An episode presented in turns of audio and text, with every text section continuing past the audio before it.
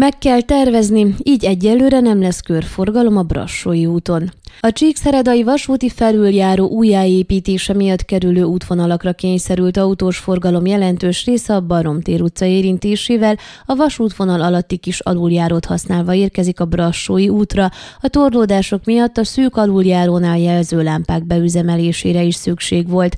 Mivel a Brassói úthoz érkezve az autóvezetők egy része a város központja felé, azaz balra tart, a kétszer kétsávos útszakaszon nem egyszerű, sőt balesetveszélyes ez a manőver.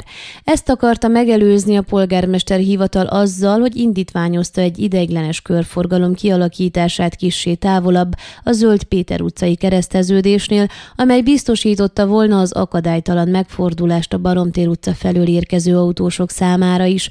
Azóta kiderült, ez egyelőre elmarad, mert a létrehozásra jóval nagyobb beavatkozást feltételez, mint ahogy ezt gondolták.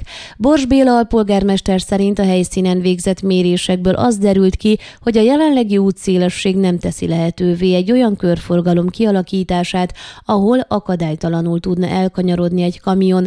Hozzátettem, csak úgy férne el az ideiglenes körforgalom, ha leszűkítenék a kétszer két sávot két sávra, de ezzel együtt is a kamionok folyamatosan elmozdítanák a kihelyezett elemeket, ezért így nem látják értelmét a változtatásnak.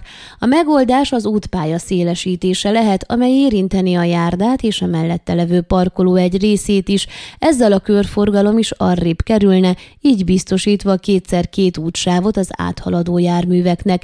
Ez viszont már nagyobb beavatkozást igényel, nem lehet ideiglenes formában kivitelezni, mert a közlekedés rendészet sem hagyja jóvá, és műszaki terveket kell hozzá készíteni, tudtuk meg. Emiatt is kivár a Városháza ezzel a lépéssel, keresve a megfelelő megoldást. Az alpolgármester szerint fontos a gördülékeny forgalom biztosítása a kamionok számára is, azzal együtt, hogy a körforgalom némiképp lassítaná a közlekedést, ezért sem egyszerű a változtatás.